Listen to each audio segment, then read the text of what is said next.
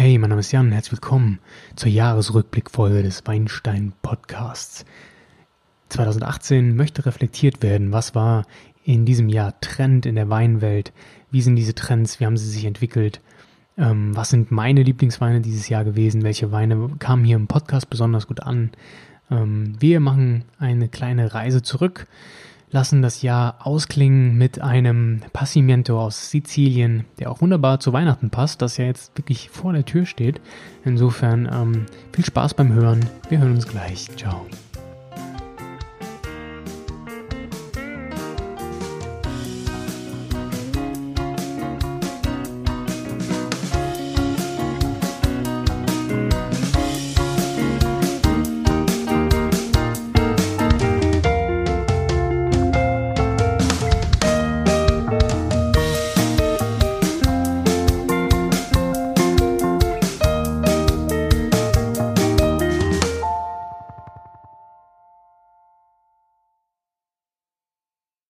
Ja, es hat sich ja so eingebürgert, dass diverse Formate einen Jahresrückblick machen, ob das Günther Jauch ist oder ob das irgendwelche Hip-Hop-Magazine sind, die nochmal die Musikrevue passieren lassen. Genauso machen wir es mit dem Wein und schauen uns mal an, was hat denn das Jahr, Weinjahr 2018 gebracht. Ähm, für mich hat es gebracht, dass ich diesen Post Podcast angefangen habe, ähm, was mir sehr, sehr, sehr viel Spaß macht, muss ich sagen. Hm, hab mir das nicht so cool vorgestellt. Ich dachte einfach, ähm, ich mache sowas mal, weil es mir Spaß macht, Weine zu trinken und darüber zu sprechen, mit anderen diese Erfahrung zu teilen. Und das funktioniert erstaunlich gut. Ähm, ich finde euer Feedback super interessant. Es kommt immer, es kommen immer Kommentare dazu und ich lerne immer was Neues. Ähm, auch ich selbst lerne Neues, da ich mich ähm, mit manchen Themen auch intensiver auseinandersetze, als ich das normalerweise tun würde und ja, viele neue Weine probiere, was ich mir sowieso vorgenommen habe einfach mehr Verschiedenes zu trinken. Ähm, und ja, das funktioniert hervorragend. Ich habe echt äh, auch durch den Podcast zum Beispiel ähm, das Weingut Aldinger neu entdeckt für mich. Ähm, Aldinger war ja 2017 der Falstaff Newcomer. Ähm, für mich wohl eher 2018 der Newcomer, weil ich mich damit erst beschäftigt habe. Ähm, wir hatten den Lemberger, ähm, den Feldhasen im Podcast besprochen. Allerdings ähm, habe ich mich noch ein bisschen mehr mit dem Weingut beschäftigt und äh, wirklich sehr zu schätzen gelernt. Das werdet ihr nachher in meiner ja, Top 2018 Liste wiederfinden. Ähm, genau, also bisher habe ich ähm, ein gutes Gefühl, was diese Nummer hier angeht. Macht Spaß und äh, ich hoffe, ihr habt auch Spaß dabei. Ich hoffe, ihr lernt was.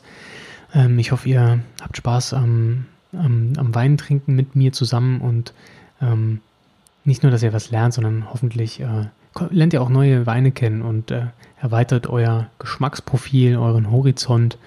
Denn das ist das, was ich hier versuche weiterzugeben. Und ähm, würde mich freuen, wenn das auch bei euch ja, Wurzeln schlägt. Das wäre das wär richtig cool, würde mich ähm, sehr freuen.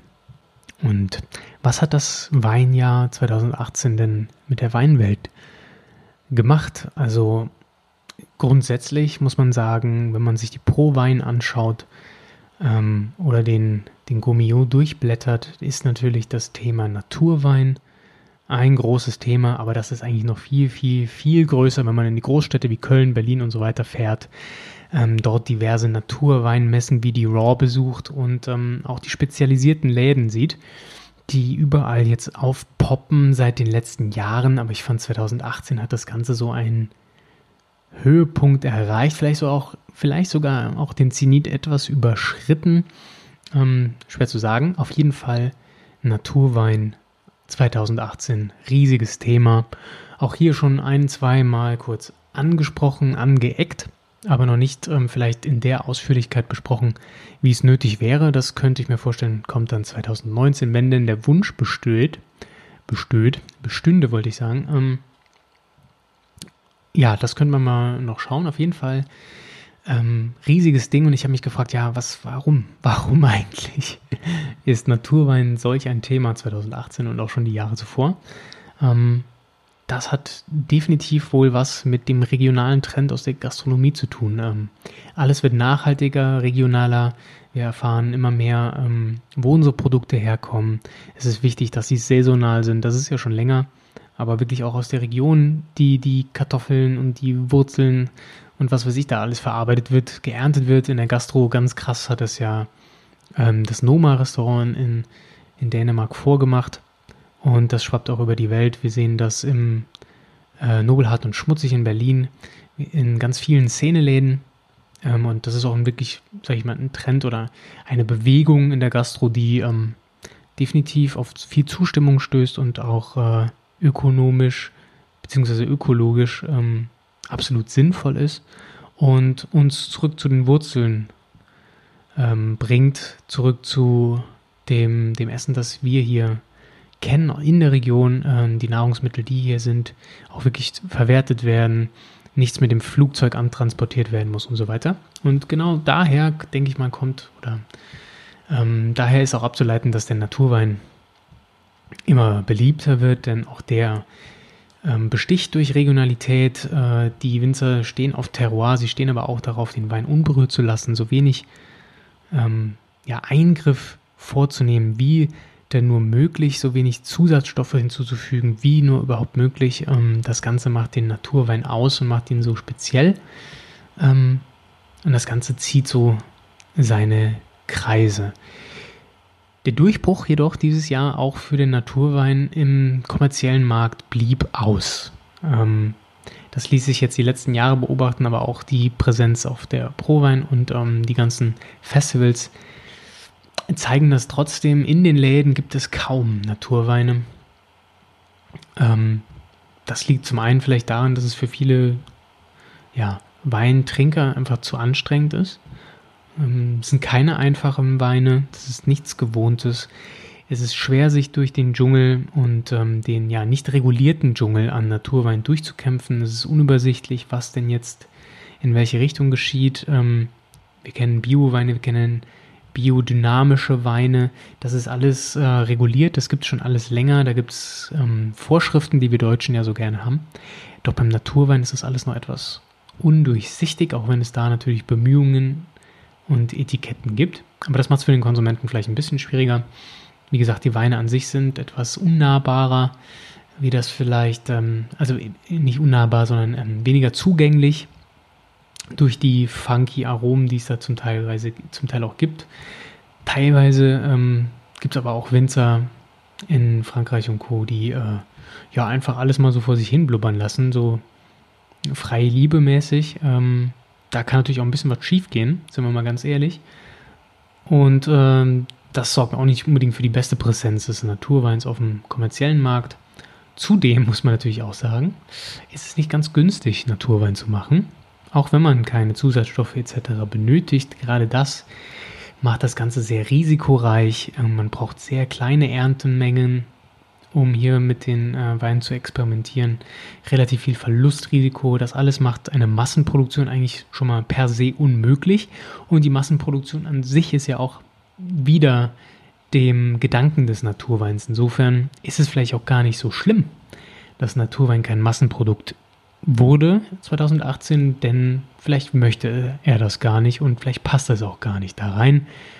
Zumal Preise unter 9,99 Euro eigentlich auch utopisch sind, wenn man die besagten Risiken und ähm, Produktionsprobleme oder Herausforderungen, nennen wir es lieber, kennt. Also unter 10 Euro ein Wein, Naturwein, das ist schon schwierig und macht es natürlich auch für den Massenmarkt und für den kommerziellen Durchbruch eigentlich unerreichbar.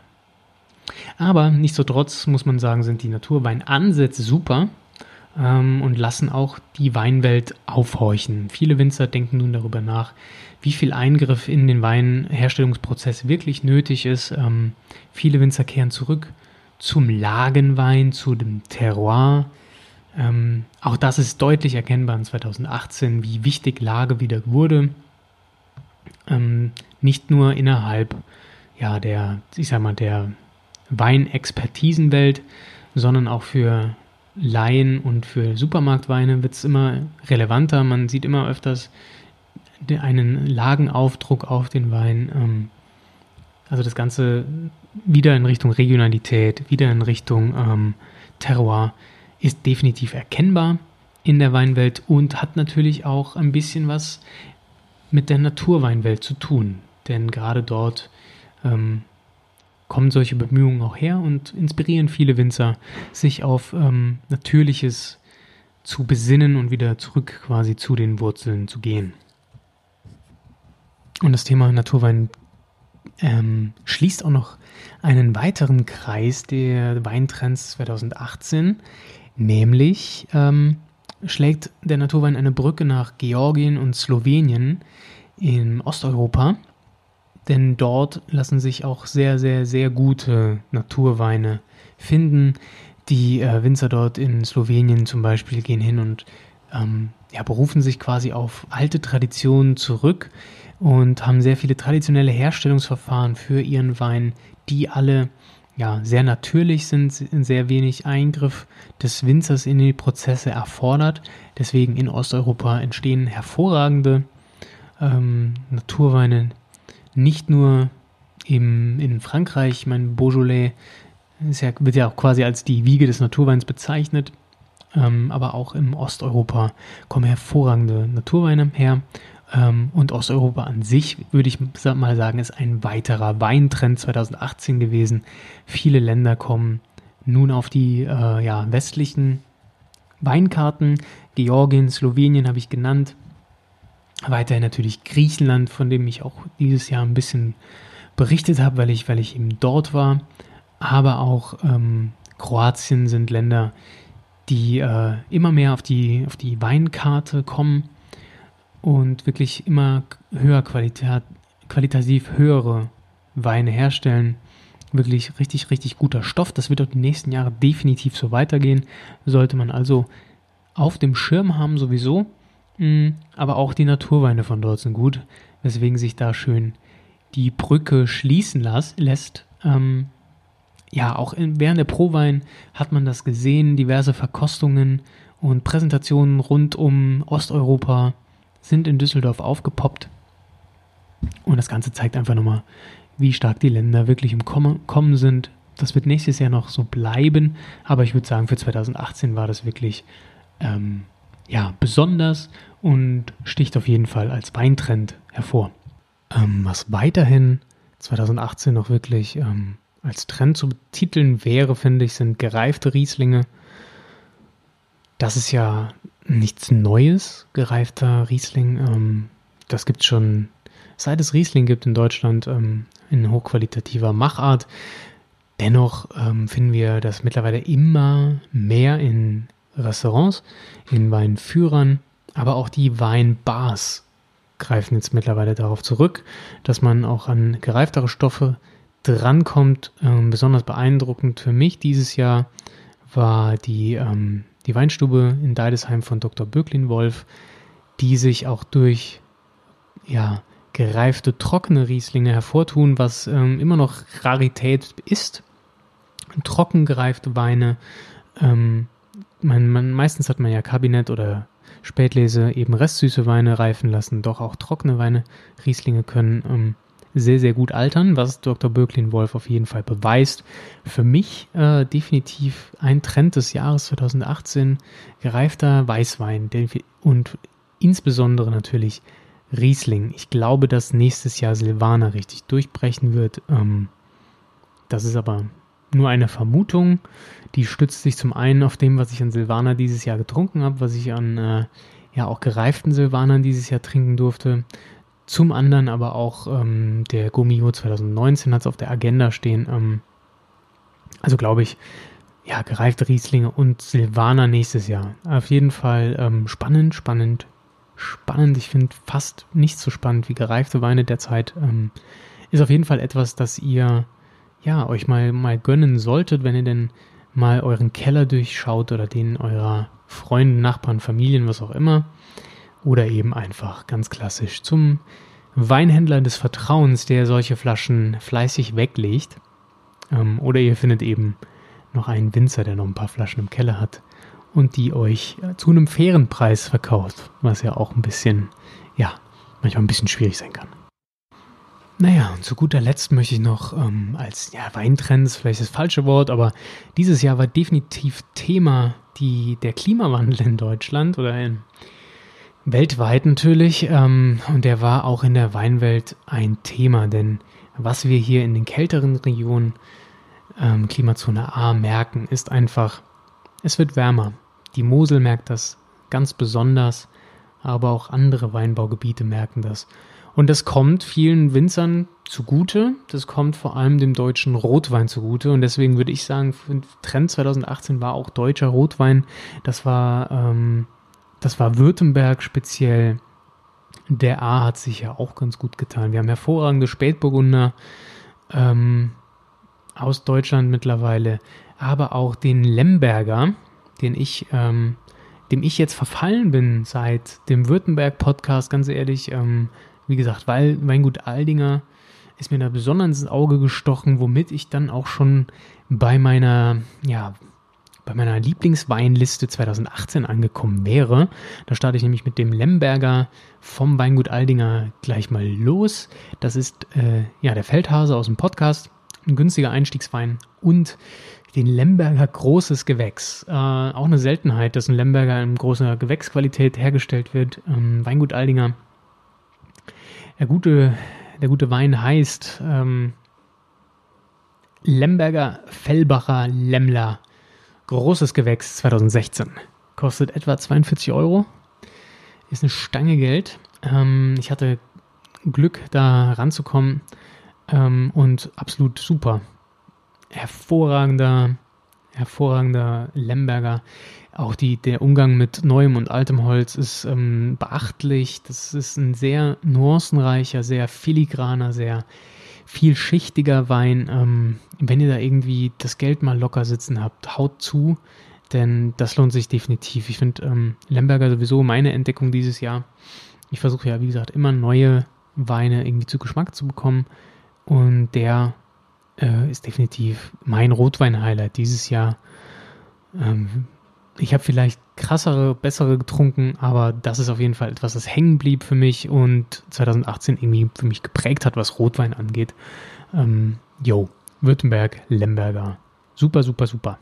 Und von, von, von super, super, super kommen wir gleich zu ähm, Weißwein natürlich, äh, gereifte Rieslinge, gerade schon erwähnt, Dr. Birklin Wolf habe ich sehr gerne getrunken dieses Jahr und eigentlich noch lieber habe ich getrunken dieses Jahr die Saarweine von Weingut Zilliken, beziehungsweise Forstmeister Gels Zilliken, wie das Weingut offiziell heißt. Ähm, absolutes Prädikat Spitzenweingut, ähm, eines der besten Weingüter Deutschlands, laut Gomio.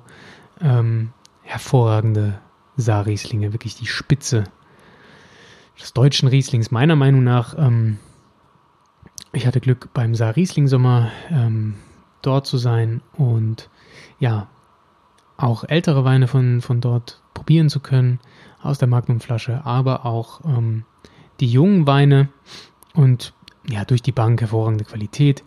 Ähm, auch die, ich sag mal, die äh, nicht mehr für die Spätlese geeigneten Weine werden in Spätlesequalität hergestellt. Das ist wirklich ganz, ganz, ganz, ganz großes Kino, was da gemacht wird und deswegen, ja, mein Weißwein 2018, so ziemlich alles von Silicon. Kommen wir nun zum äh, Rosé. Habe ich nicht so viel getrunken dieses Jahr. Also normalerweise im Sommer immer. Äh, dieses Jahr auch relativ viel, aber nichts wirklich, was besonders hängen blieb, bis auf den Senier von Schneider aus der Pfalz. Ähm, hervorragender Rosé. Schöne Balance, nicht zu fruchtig, prallig, wie man das äh, von so ja, Terrassen-Saufwein kennt, sondern schön fruchtig, aber ähm, ausbalanciert. Eine leichte Kräuterigkeit drin. Hat mir wirklich sehr gut gefallen. Und das war so mein Rosé dieses Jahr. Aus der Pfalz dann natürlich mein Sekt des Jahres. Habe ich aber schon mehrmals hier erwähnt. Ich will es nicht übertreiben. Reichsrad von Buhl Sekt in allen Variationen. Ähm, ja, absolut klasse. Hervorragend. 2014 habe ich hier noch stehen, die Magnum, die wird an Silvester geköpft. Definitiv ähm, mein Schaumwein des Jahres. Genau, das ist meine Weinliste 2018. Ähm, vielleicht habt ihr da ein paar Sachen selber getrunken oder aus dem Podcast wiedererkannt oder stehen vielleicht auch auf eurer Liste, auf noch zu kaufen Liste. Kann ich auf jeden Fall euch alles sehr, sehr, sehr gerne ans Herz legen. Hm. Wie fandet ihr das Jahr 2018? Ähm, also generell natürlich, ähm, war das ein gutes Jahr für euch oder eher nicht so? Gute Sachen passiert oder äh, seid ihr jetzt froh, dass es bald vorbei ist? Und was hat die Weinwelt 2018 euch äh, hinterlassen? Irgendwelche Schätze ausgegraben oder was Neues entdeckt? Oder wurdet ihr einfach nur wieder enttäuscht? Wer weiß, äh, für jeden ja, stellt sich das wahrscheinlich anders dar. Mich würde mal interessieren, wie war euer Weinjahr 2018? Könnt mir gerne eine E-Mail schreiben an weinstein.podcast.gmail.com oder ihr schreibt mir bei Facebook oder Instagram weinsteinpod. Würde mich sehr freuen über jedes Kommentar, über jeden Kommentar und jede E-Mail ähm, und mit euch ins Gespräch zu kommen. Deswegen äh, mache ich das Ganze auch ein bisschen. Es macht total viel Spaß, ähm, mich mit euch über Weine zu unterhalten. In der nächsten Folge, kurz vor Silvester, machen wir einen kleinen Ausblick Richtung 2019. Was werden die Trends voraussichtlich? Ähm, was wird kommen? Zudem ähm, eine Weinverkostungsnotiz ja, von etwas äh, besseren Weinen, die man so um die Weihnachtszeit und Feiertagszeit trinkt. Die werde ich euch alle äh, in den Podcast packen. Alles, was mir so Gutes vor die Nase kommt, werde ich trinken, aufschreiben und dann hier präsentieren. Ob ich da überall Bilder von machen kann, weiß ich noch nicht. Aber ich werde es euch definitiv wissen lassen, Empfehlungen aussprechen oder ja, eben davon abraten, falls etwas überteuert sein sollte, was auch gerne mal vorkommt. Jo, Insofern hören wir uns, äh, ihr hört mich nächste Woche. Ähm, ich bin mal gespannt, was euer 2018 so äh, bei euch hinterlassen hat. Wie gesagt, würde mich sehr interessieren. Und jetzt kommen wir zur kleinen Verkostungsrunde des Barrio Ghibellina. Ich glaube, so spricht man das aus. Also Baglio Ghibellina. Wenn wir das mal ganz deutsch ähm, aussprechen wollen, das ist ähm, ein sizilianischer Passimiento. Passimiento steht für äh, getrocknete Trauben. Das Ganze geht also in Richtung äh, Doppio Passo, ähm, in Richtung Amarone, also diese ganzen schwereren italienischen Rotweine, die durch Traubentrocknung ein höheres Konzentrat erreichen und deswegen so vollmundig sind.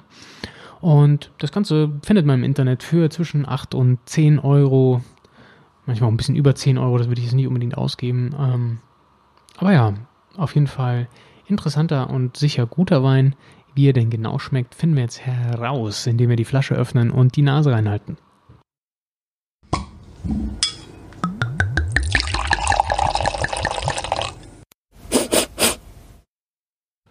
Ja, und das Ganze riecht schon mal richtig, richtig gut.